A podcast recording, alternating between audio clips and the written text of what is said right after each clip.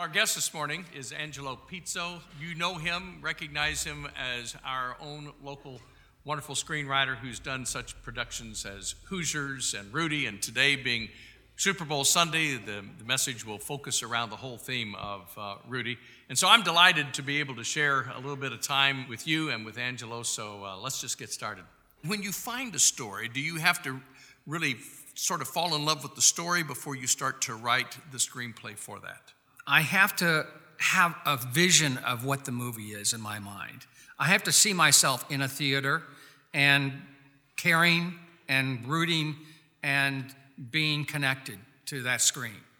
Number two is there has to be something in the story that I personally connect to, that the protagonist is going through that I could relate to in terms of my own personal experiences.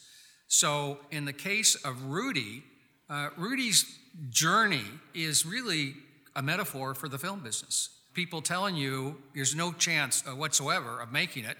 There are 100,000 screenplays registered at the Writers Guild every year. Someone described the film business as diving into a sea of no's, swimming for an island of yes you don't even know that exists. In a way, that was Rudy's story. And one of the first things that I learned in the film business uh, was taught to me by Grant Tinker, who was Mary Tyler Moore's husband, and uh, had MTM Productions. That was a company, first company I worked for. And he said, one piece of advice never personalize rejection in this town. If you personalize no, you're done. And that's one of the things that was admirable about Rudy. And it's really hard for anybody, honestly, whether it's your work or whether you're applying for a job or you're submitting screenplays. People are going to tell you no all the time. And if you start to think they're right, if you start to think their no's are diminishing you in any way, and you start taking that personally, then uh, you're in trouble. It's going to set you back. It's, you're going to lose your energy. You're going to lose your belief. And in Rudy's case, uh, we always described Rudy as someone who's fundamentally incapable of hearing the word no. And he never gave away the power to let other people define him and tell him what he could and couldn't do. So there was something heroic about that. Maybe unconscious on Rudy's part. He was sort of designed and built that way. I met very few people like him. But the people who were successful in the film business had all of his attributes. So that's how I personally connected to him. You know, some of the movies that, that have come out of your writing seem to feature the, the underdog, you know, the, the, the person or the team that you expect not to succeed here succeeds. Why, why do you think Americans just gravitate toward that kind of a movie? The reason I think is that we all feel, in, in one way or another, that life, that circumstances are working against us. Uh, and they do uh, in, in, our day to day lives. And we're all having to overcome something. And, and I think that when we see uh, protagonist characters that have a tremendous uh, number of obstacles in the way of their goals and their vision for themselves, and they somehow overcome and achieve it, it connects something, a wish fulfillment within ourselves. I think the most successful movies are the ones that create the strongest rooting connection between the audience and, and, the, and the actor or the protagonist. That's part of us up there. Part of us is Rudy.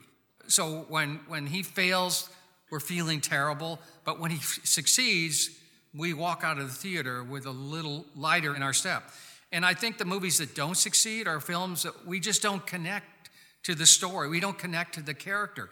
Even though you can calculate a protagonist with obstacles, it's still like, I'm not Hercules. You know, it's right. like, you know, it's yeah. like, it's too foreign a character. But Rudy's very much like an everyman. He doesn't have any particular gifts. He's not, you know, doesn't have superpowers. He doesn't have super strength. He doesn't have super intellect. He's just an average Joe that figured out to achieve uh, what seemed to be to everybody around him an impossible dream. And I think that's everybody's wish for themselves. Angelo, thank you very much for your time, for all your insight. It's been awesome. Thank you. My pleasure. It's good to see you this morning. That, that was a fun time. Uh, we, we probably talked for 20, 25 minutes, so you just got a small clip of, of all the great information that he had to offer. Can I just, before I get any farther, can I just pause and say thank you to all of you for your kind words, your thoughts, your prayers, your cards, your expressions of sympathy. Uh, my family and I uh, appreciate what you've said to us more than anything I can ever tell you, and uh, reminds me again how important being a part of the body of Christ really is. So thank you. It's good you're, that you're here today. Uh, if you're a guest, we welcome you. We are ending up our series at the movies today. Next week, we start a study on the book of the life, or out of the book of Daniel, on the life of Daniel. So I'd encourage you to come back. It's called Resilient. Well, I know you're all excited about today. The anticipation has been building for weeks. The kickoff to the news feels like it's just moments away. You want to know the outcome. I want to know the outcome. It's the big question of the day Will we have six more weeks of bad weather? okay, okay, I, I, I know the Super Bowl is also tonight. But before we move on from the old woodchuck, did you know that February the 2nd in ancient Christian history was a holiday in the church commemorating the day that the infant Christ was brought and presented at the temple as recorded in Luke chapter 2. On this day in history, believers would bring candles with them to the church to be blessed in commemoration of or in honor of the fact that Jesus is the light of the world. Now, how that evolved into a weather forecasting rodent, I have no idea. And this may surprise you. Scientists have discovered that the groundhog really doesn't understand weather at all. But this evening, two NFL teams who do understand football will square off at 6 o'clock. Okay, how many of you are, are going to be cheering for the 49ers?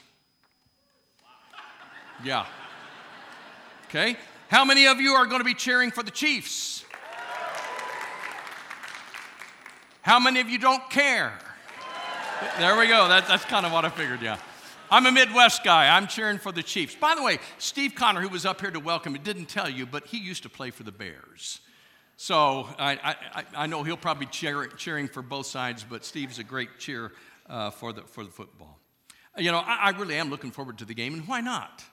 Look at all the hype, excitement, and financial investment surrounding 60 minutes of 22 sweaty guys chasing, kicking, tackling, passing, rushing up and down a 100 yard field with a one pound oblong leather ball tucked under an arm.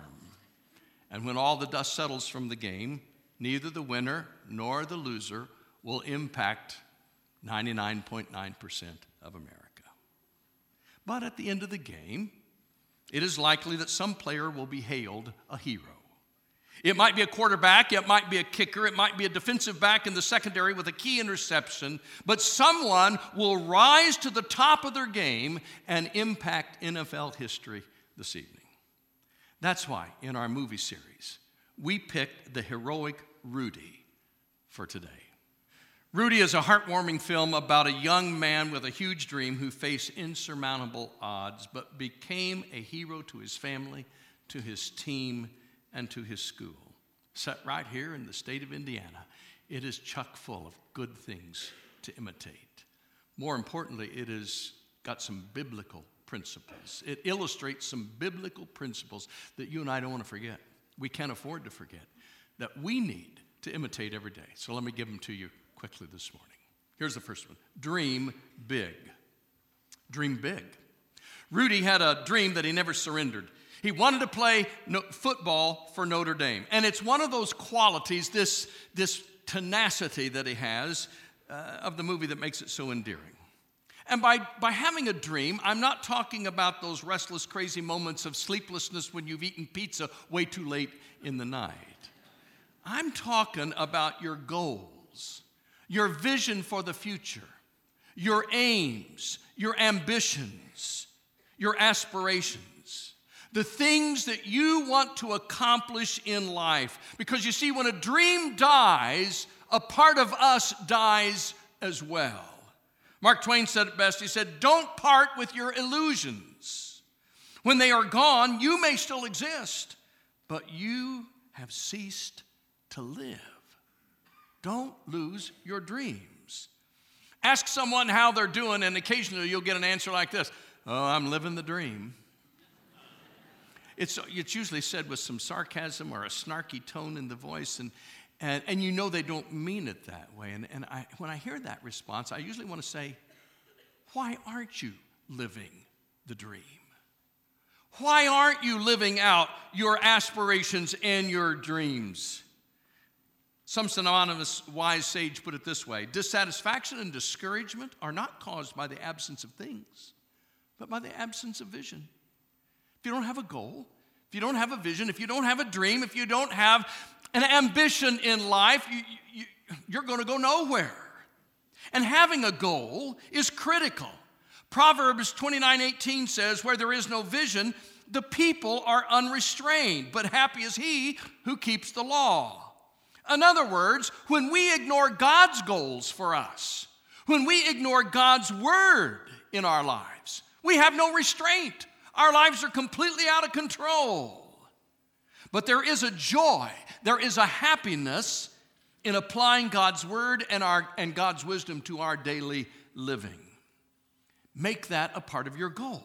Paul reminds us how important a goal can be. In Philippians chapter 3, he said, Brothers, I do not consider myself to have taken hold of it, but one thing I do, forgetting what is behind and straining toward what is ahead, I press on toward the goal to win the prize for which God has called me heavenward in Christ Jesus. Now, our ultimate goal is to remain faithful to Lord and follow his lead to the very last breath. But wow, folks, that, that's a really a general statement. What's your goal in life? To love God.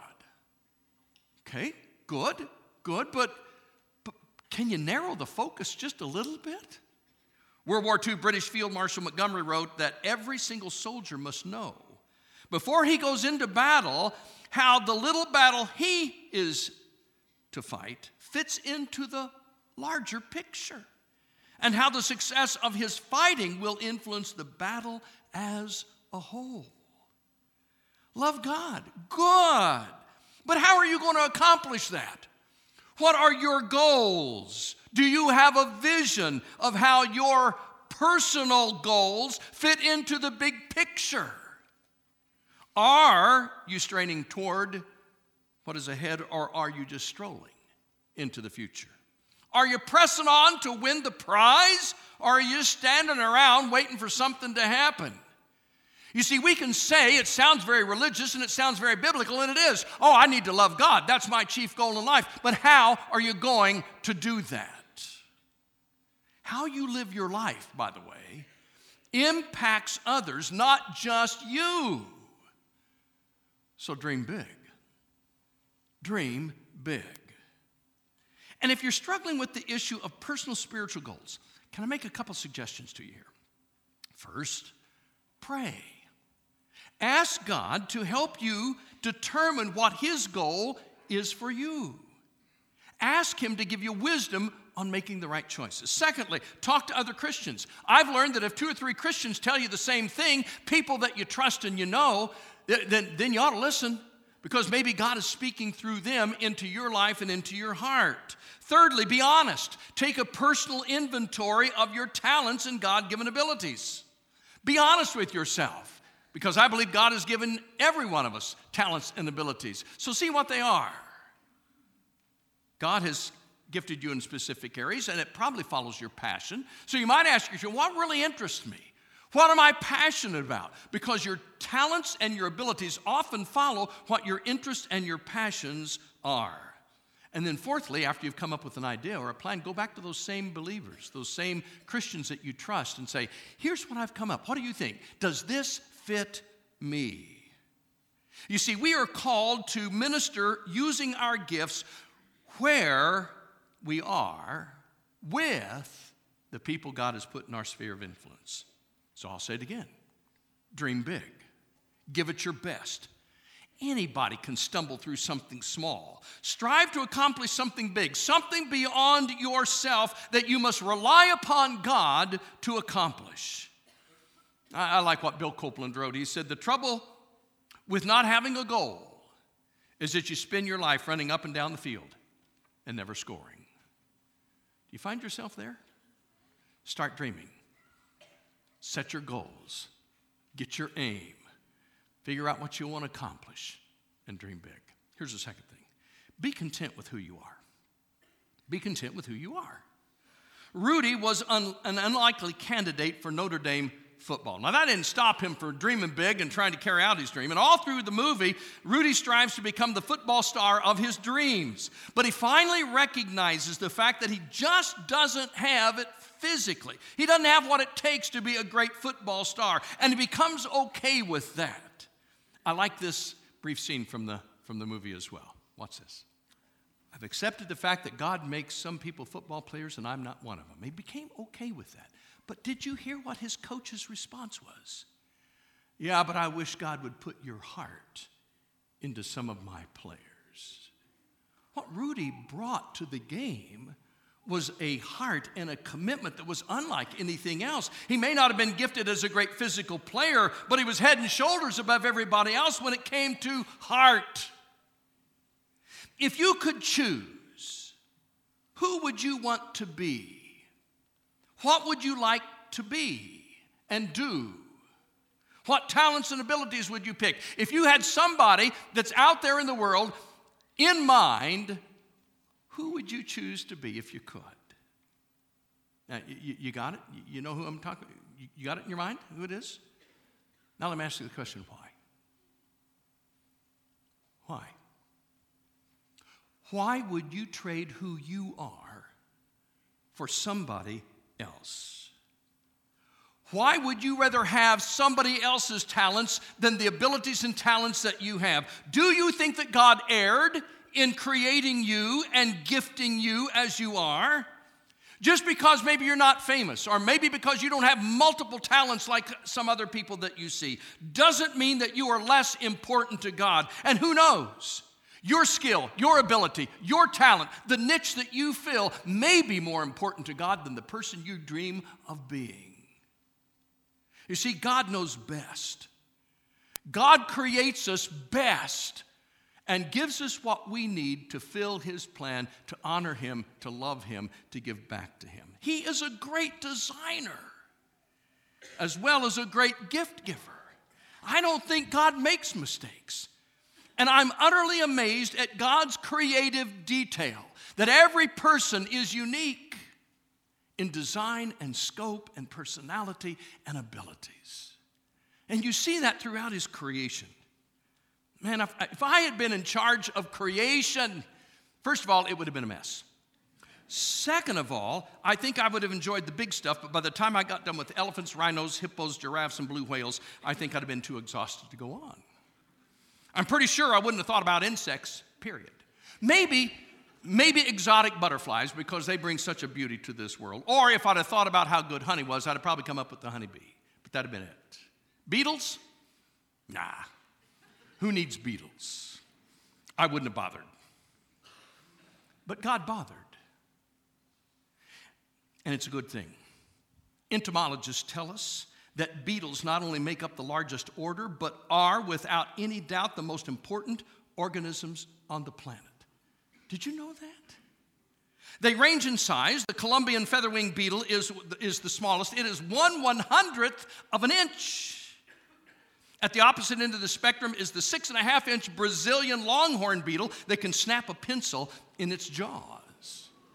Yeah. Do you know that there are over 500,000 beetle species that have been identified and cataloged. And scientists are now convinced that there are probably more like 12 million species, most of which we, we don't know, we haven't discovered, we haven't found. I'd have stopped after two, maybe one. 500,000 that we know of. And, and, my favorite, my favorite of all of them is the bombardier beetle, which has no peer in the insect world. As a matter of fact, there's nothing like it else in creation. Now, picture a hungry toad about to flick his sticky tongue at an unsuspecting beetle, but before old Hoppy can even open his mouth, his face is blasted with a hot, noxious chemical spray. Thus, the name Bombardier beetle. Its abdomen, are you ready for this? It, the, the beetle is less than an inch long.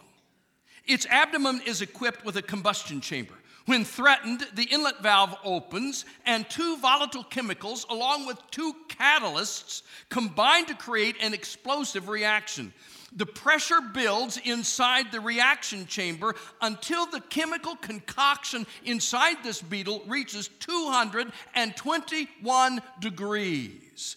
The outlet valve opens, and a swivel turret allows the beetle to spray that concoction in any direction with amazing accuracy.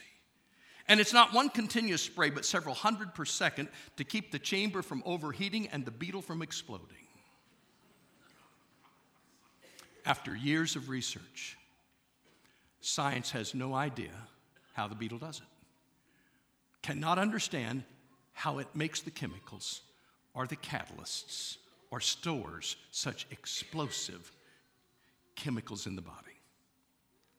But I'll tell you this the beetle has inspired several new patents that help different aspects of industry. I'm amazed. You see, God designed the bombardier beetle with a distinct purpose. There's nothing else like it. Now, I'm going to tell you too, God loves his insect creation, but not like he loves us. He loves us so much that He sent His Son to pay the penalty for our sin that we might live with Him forever. So, in light of Christ's sacrifice, is it reasonable to think, folks, that if God would take such incredible pains to design a one inch beetle, that He would somehow look overlook you, that he would leave you without a designed purpose or a gift to be used for his purpose in this life. Don't second guess God. He has a plan and a purpose for each of us that makes you unique in this world and unique in His kingdom. Consider these scriptures Isaiah 64 8. Yet, O Lord, you are our Father. We are the clay. You are the potter. We are the work of your hand. Ephesians 2:10.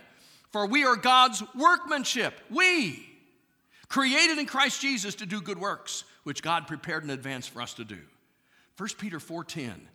God has given each of you a gift from his great variety of spiritual gifts. Use them well to serve one another. Embrace who you are, who God created you to be and choose then to use your God given passions, your God given talents, your God given abilities to serve and make a difference for Him. Last thing persevere. Persevere. Don't give up. Don't throw in the towel. Don't fumble the ball. Persevere. Now, in the movie, Rudy is ready to give up. I, that's why I love that clip of, of him and Fortune talking when Fortune pours out his heart to Rudy, it, it, it, changes his trajectory. It changes the outcome of the movie. What, what I want you to understand is that perseverance isn't always about being up or having a perfect attitude. It's about working through those negative and pessimistic times without giving up. And seldom do we do it alone. Where would Rudy have been without fortune? He'd have given up. We need each other because life's challenges will grind us down to nothing. Dr. Eleanor Kinarthy said the average person has more than 200 negative thoughts that come into our minds every day worries, jealousies, insecurities, cravings. And when those go uncared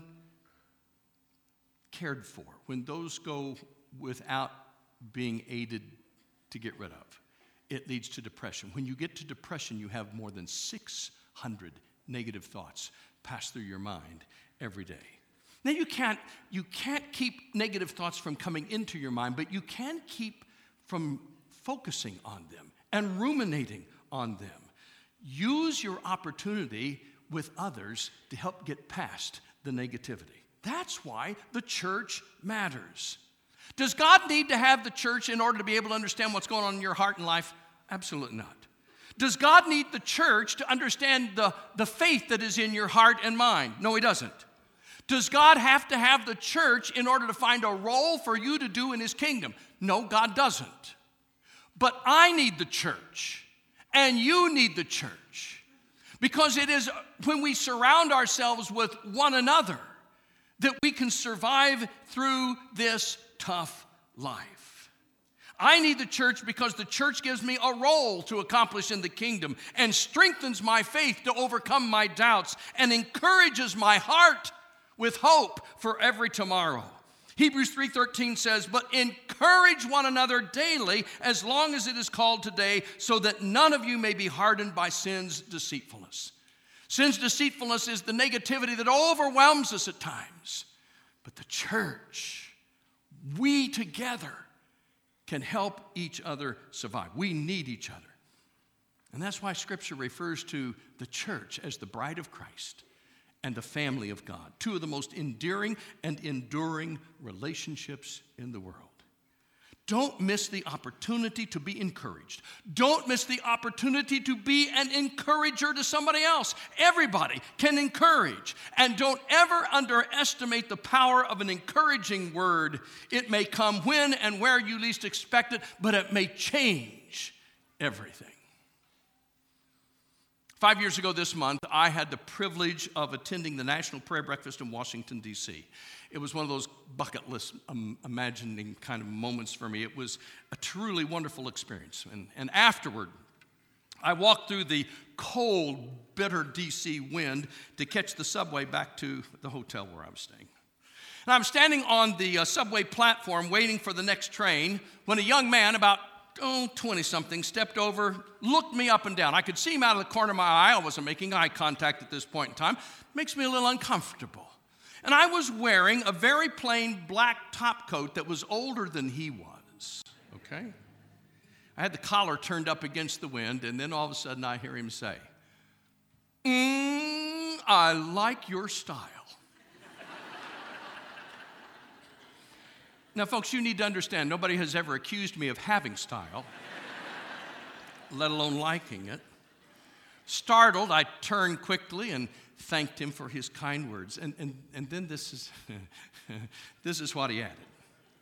You know, you could get any woman you wanted with a style like that.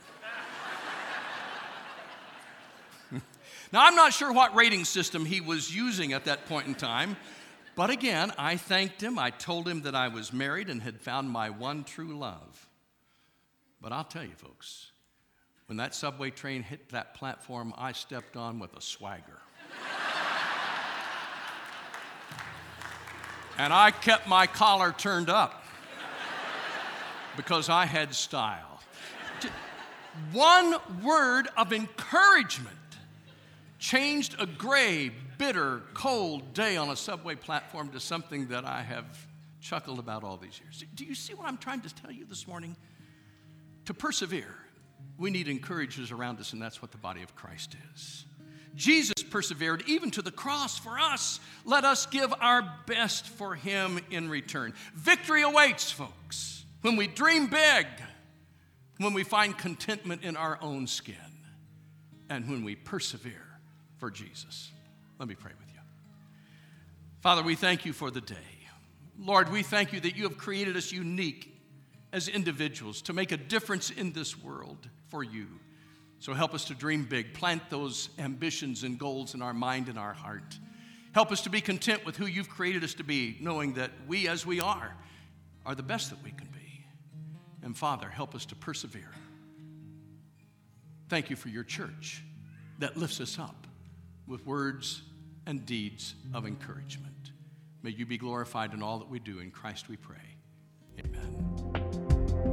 Thank you for watching this message from Sherwood Oaks Christian Church.